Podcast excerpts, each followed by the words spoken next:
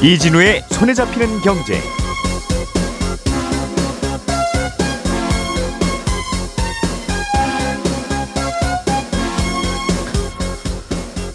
안녕하십니까 이진우입니다.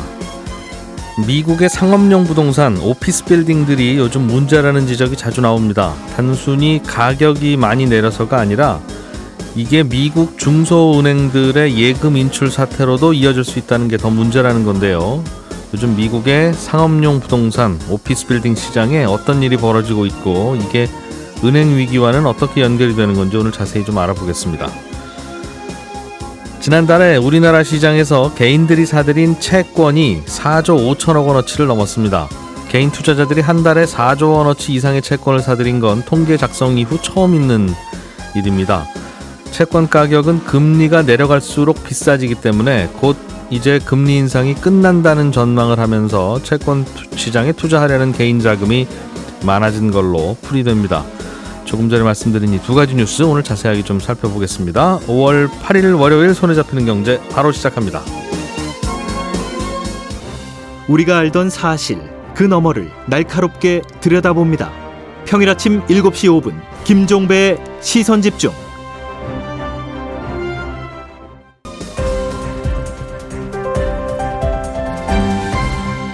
이진우의 손에 잡히는 경제. 예, 경제 뉴스들 정리해 보겠습니다. 오늘은 유튜브 채널 언더스탠딩의 안승찬 기자 그리고 MBC의 양효걸 기자 이렇게 두 분과 함께합니다. 어서 오십시오. 안녕하세요. 자, 미국의 에, 빌딩 값이 많이 내리는 모양이에요. 뭐 조금 내리는 정도가 아니라 뭐 반토막 나는 경우도 훨씬 많고 예. 어, 고점 대비 그렇다는 건데 어, 여러 가지 걱정거리를 이제 수반해서 또 갖고 온다 이런 얘기겠죠. 그렇습니다. 뭐 기본적으로 음. 요즘 뭐 워낙 금리가 높으니까 전체적으로 미국도 부동산 시장이 좋지는 않습니다만 음. 특히나 말씀하셨던 대로 상업용 부동산 쪽이 좀 문제다. 뭐 이런 얘기 나오거든요. 음. 이게 특히나 이제 지방은행 문제하고 관련이 있기 때문에 더좀 음. 주목을 받고 있는데 부동산은 주거용 부동산과 상업용 부동산으로 나누면 크게 나눌 수 있죠. 음, 어. 사람들이 거기서 이제 거주하지 않는 일종의 뭐 오피스나 혹은 상가나 이런. 걸 네. 상업용 부동산이라고 할 텐데. 네. 음, 이게 그 요즘 지방은행이 미국의 지방은행들이 불안불안하다 이런 얘기 뭐 여기서도 많이 말씀을 드렸었는데 그러니까 사람들이 큰 은행 지방은행은 불안하니까 큰 은행으로 이제 자금 예금을 자꾸 옮기는 그런 추세가 나타나고 있거든요. 예. 근데 지방은행 입장에서는 예금이 줄어드니까 당연히 대출을 해줄 재원이 부족해지고 음. 그러면 대출을 줄일 수밖에 없잖아요. 네. 근데 문제는 그동안 이 지방은행들이 상업용 부동산 대출이 굉장히 많았다는 게 지금 문제입니다. 음, 빌딩 담보 대출, 상가 담보 대출. 그렇습니다. 예. 예. 지금 전체 미국 이 상업용 부동산 대출의 한 절반 정도가 은행 대출인데 음. 이 중에서 대형 은행이 차지하는 비중은 한 30% 정도밖에 안 되고 오히려 지방은행 대출 비- 비중이 한 70% 되거든요. 그러니까 미국의 상업용 부동산 시장은 그동안 지방은행이 대출해 준 걸로 음. 어, 버텨왔다 이렇게 볼 수 있는데 바꿔 말하면 지방은행들은 또 그 상업용 부동산 담보 대출로 먹고 살았다. 먹고 살았다. 그렇습니다. 음, 그거 볼수 있겠네요. 네. 근데 특히나 올해하고 내년이 이, 이 상업용 부동산에 그동안 대출해주던 만기가 굉장히 많이 몰려 있거든요. 음. 지금 1조 달러, 그러니까 우리 돈으로 한 1,300조 원 넘는 돈이 올해하고 내년에 이제 만기가 돌아오는데 음, 지금 가뜩이나 금리가 높아져서 연체 율도 뭐 조금씩 나오고 있는 그런 상황이거든요. 예. 여기다가 지방은행이 예금이 부족하니까 만약에 본격적으로 자금 회수를 시작했다. 음흠. 그러면 상업용 부동산 시장에서는 급매물도 나올 수 있고 예. 그러면 부동산 가격이 급락하고 뭐 더 내리겠죠? 그러면 상업용 부동산에 대출 많이 해준 지방은행들이 부실화될 수 있잖아요. 그럼 음. 또 불안하니까 사람들이 예금 더 빠지고 그럼 대출이 줄어들고 또 다시 급락하고 뭐 이런 악순환으로 빠지는 거 아니냐 이런 음. 걱정들이 좀 나오고 있습니다. 미국에서 지금 말씀하신 안승찬 기자님 이 이야기를 들었다면 예, 듣고 있는 분도 있겠죠. 예, 그러면 아 그럼 불안해서 먼저 예금 찾으러 가야 되겠구나. 네, 당연히 이렇게 되면 그래서 또 예금 찾으러 가고 또 그로 인해서 어, 은행이 위험해지는 또 이런 사- 악순환도 생기겠어요. 그렇습니다. 어, 근데 지방은행들은 네. 왜 이 상업용 부동산들을 중심으로 대출을 그렇게 해왔습니까? 이런 대출을 큰 은행은 안 했다는데. 예, 뭐 사실 큰 은행이 안 했던 건 아니에요. 그러니까 음. 예전에 미국의 그 금융위기 때 이제 서브프라임 모기지라고 해서 네. 민간 주택담보대출 이걸 모아서 이제 유동화증권으로 만든 게 터지면서 결국 문제가 되는 거 아니었습니까? 예. 어, 그래서 그 이후에 이제 미국 부동산 시장이 굉장히 망가지니까 음. 그때부터 특히나 이제 은행들이 눈을 돌리기 시작했던 게 상업용 부동산 쪽이었습니다. 이게 음. 아무래도 뭐 오피스나 이런 거는 임대 수익도 좀 따박따박 들어오고 하니까 그걸로 월세 갚아라. 예, 주택하고 비교하면 상대적으로는 좀 안정적인 자산이었던 거 아니야 이렇게 생각했던 것 같고 예. 또 이후에 이제 미국의 IT 산업 굉장히 급성장하면서 이런저런 큰 회사들도 많이 생겼잖아요. 음. 그러니까 오피스 시장도 계속 커지던 시기였거든요. 예. 그래서 상업용 부동산 시장이 미국에서 굉장히 좋았는데 음. 문제는 대형은행은 그래도 어느 정도 포트폴리오 관리를 해가면서 했단 말이에요. 그러니까 그래도 전체 그 음. 부동산 시장에서 주택 시장이 한 75%로 훨씬 많고 네. 오피스 시장 이런 거는 좀 작으니까 음. 그래도 여긴 대출 규모를 한10% 정도로 관리를 해왔단 말이에요. 근데 전체 대출 나간 것 그렇습니다. 중에 예. 그런데 이 지방은행은 어, 굉장히 이거를 적극적으로 늘려왔고 음. 심지어 코로나 때 부동산 시장이 꺾이기 시작했을 때도 지방은행들은 대출을 더 경쟁적으로 늘렸거든요. 음. 어떻게 보면 리스크 관리가 충분히 안 됐다 이렇게 볼 수 있고요. 그러다가 예. 이제 부동산 시장이 꺾이기 시작하면서 또 예금까지 빠지고 이러니까 음. 상업용 부동산에서 이제 뭐 뭐가 팍 터지는 거 아니냐 이런 걱정들이 나오는 거죠. 요즘 사무실 오피스 빌딩이 미국에서 예. 말씀하신 대로 금리가 많이 오르니까 당연히 금리 오를 때는 부동산은 좋지 않으니 네. 그것 때문에 내리는 것도 있습니다만 워낙 금리가 이렇게 가파르게 오를 줄은 몰랐으니까요. 예. 그런데 그거 아니더라도 요즘은 그 오피스에 공실이 많아서 음. 음, 그 구조조정으로 직원 내보내는 회사도 많고 특히 IT 업종 그렇습니다. 같은 그렇습니다. 경우엔 재택근무하는 경우도 많아서 그렇습니다. 애초에 수요 자체가 지금 계속 줄고 있다. 아, 수요도 많이 줄었어요. 그런 얘기도 있더군요. 예, 코로나 이후에 이제 재택근무가 본격적으로 퍼지기 시작했잖아요. 이제 코로나가 지금 끝났으니까 사람들이 돌아와야 되는데 예. 이제 사람들이 한번 맛을 보니까 나는 회사로 돌아오라고 하면 난 관두겠다. 이런 음. 직장인들이 미국에서 많아졌고 미국들은 미국은 집이 좋은가 봅니다. 집이 좀 전체적으로 좋은 것 넓고 같습니다. 좋고 그런가 네. 봐요. 우리는 집에서 하라 그러면 집에서 하다가 회사 나오세요 그러면 그것도 좀 괜찮네. 뭐, 이럴 수 있는데. 지하철 타는 게 좀 그 버스 타는 게 좀 그래서 그렇지. 네. 뭐 집이나 사무실이나 뭐 사무실이 더 좋기도 해. 그런데 미국인들은 집이 넓고 정말 좋은가 안 봅니다. 나오려고 합니다. 어. 그리고 요즘 IT 기업들이 구조조정도 많이 진행이 되고 있고 네. 그러니까 사무실 수요가 예전만큼 뭐 많지 않은 그런 게 뭐 기본적인 배경이 되고 있고요.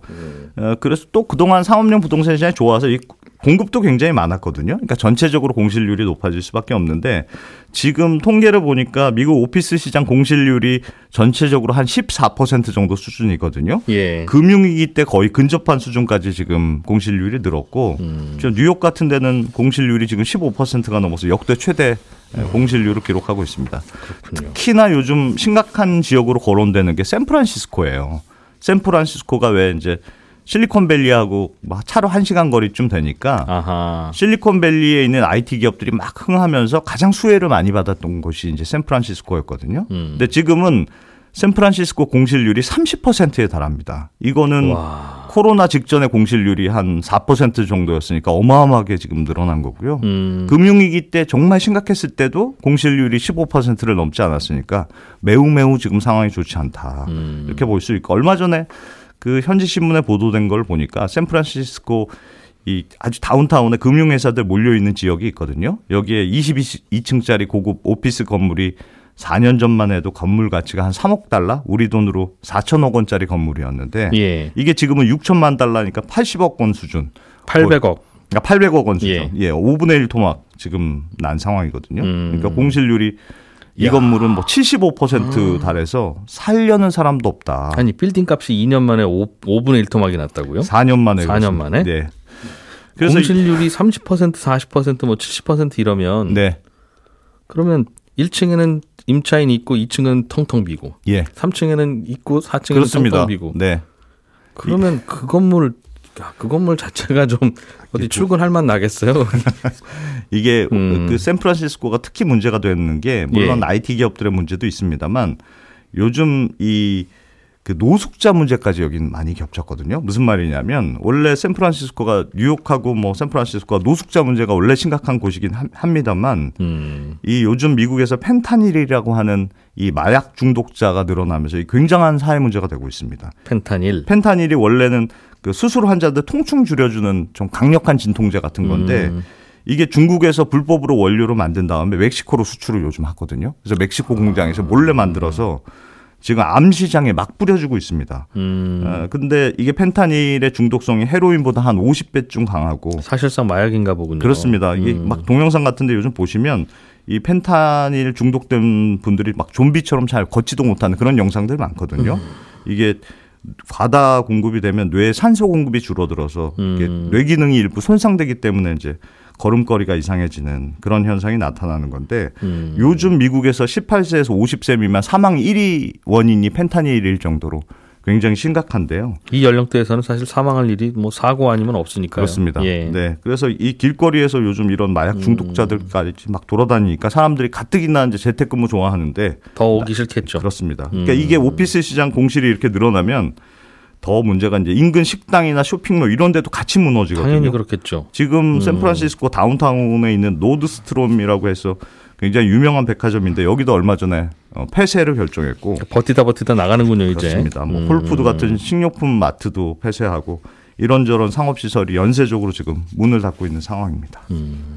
공실률이 뭐 10% 안팎까지는 그냥저냥 버티는데 예. 경기 나쁜가 보다 이렇게 생각하고 네. 말씀하신 대로 평균이 30%니까 반이 빈 건물들도 많다는 얘기잖아요. 그렇습니다. 그러면 그 다음부터 나머지도 아이 우리도 못 살겠다고 나가는 건 시간 문제일 텐데. 그냥 그러니까 어, 임차 기간이 남아 있으니까 있는 거지 월세 네. 내고 있는 거지. 네. 어차피 안 나가도 월세 내야 되니까.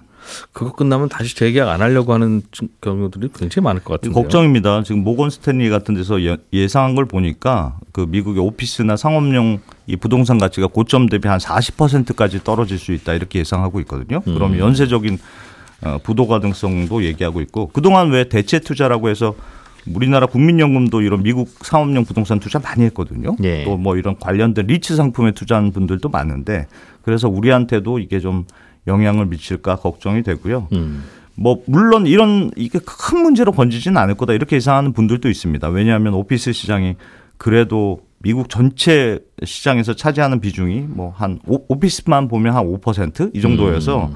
비중이 아주 큰 건 아니다. 또 지금은 전체 금융권의 문제라기보다는 지방은행의 문제니까 만약에 이게 무너지면 대형은행들이 그래도 받쳐주면 어느 정도의 버퍼는 있는 거 아니냐. 뭐 음. 이렇게 말씀하시는 분들이 있긴 있는데 지금 워낙에 금리가 높아진 상황이라서 시장의 체력이 많이 약해져 있는 어, 그런 상황이거든요. 그래서 음. 한번 이런 오피스 시장에서 충격이 오면 또 휘청거릴 수 있을 거 아니냐.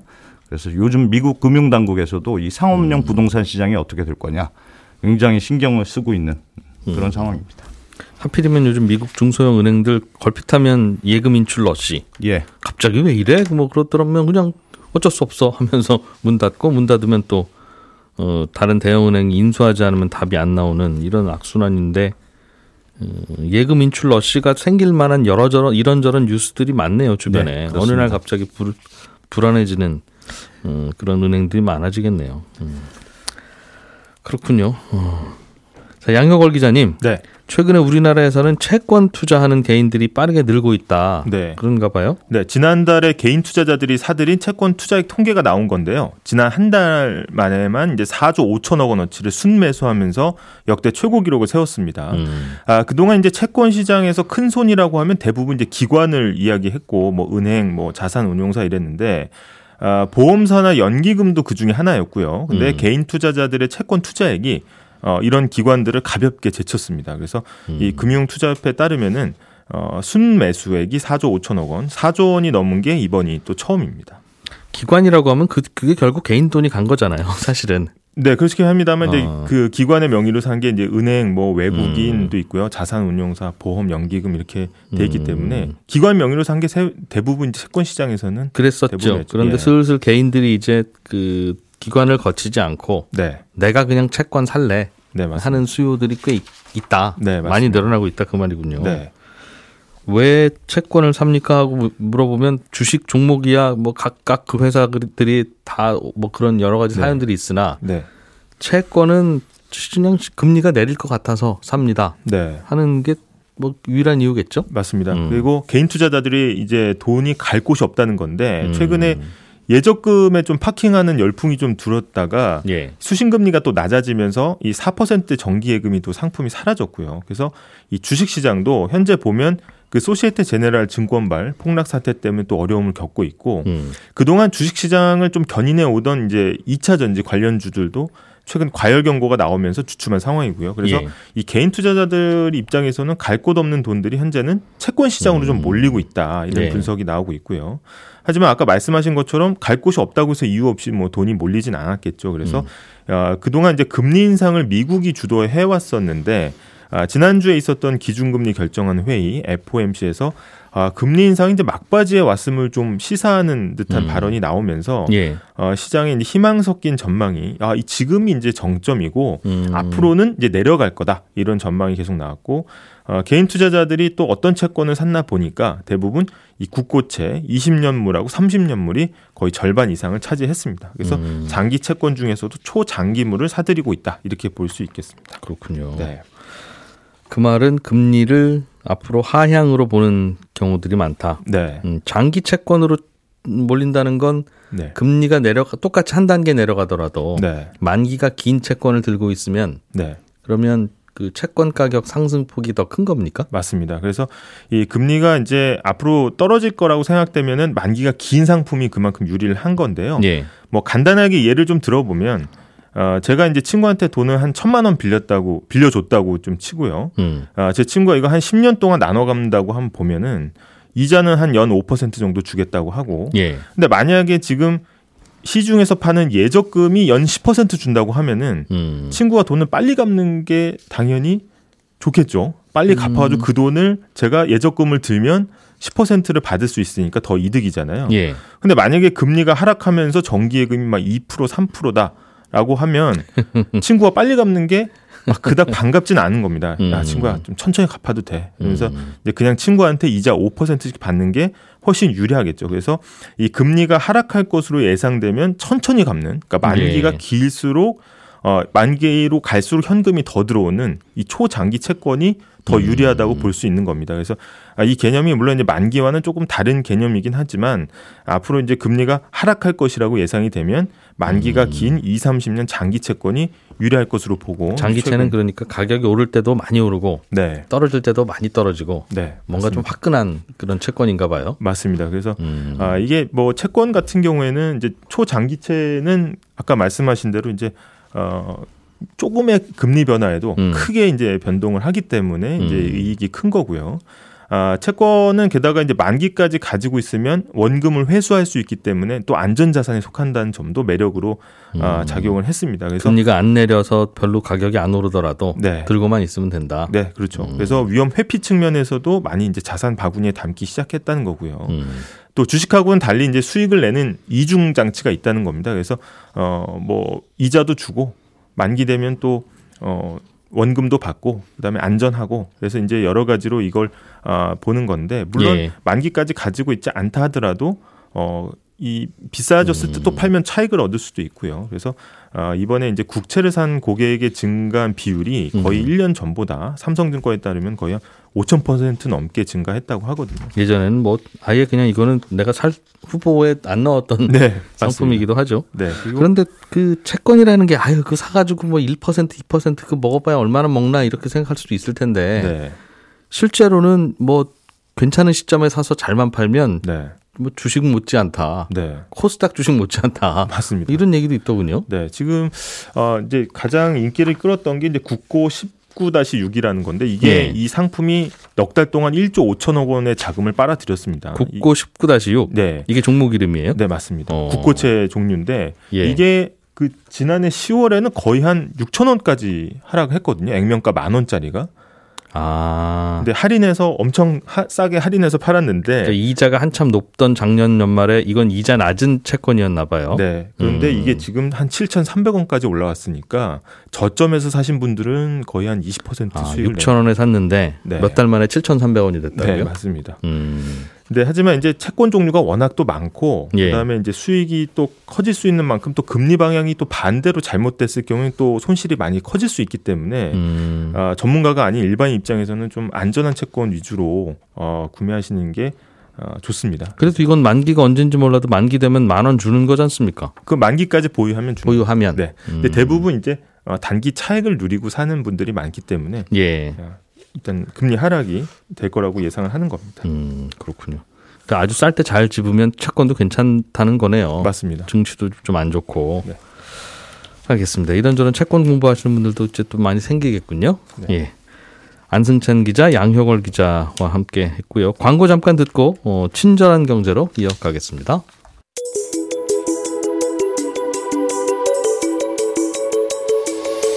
경제를 생각하는 사람들의 즐거운 습관 이진우의 손에 잡히는 경제를 듣고 계십니다.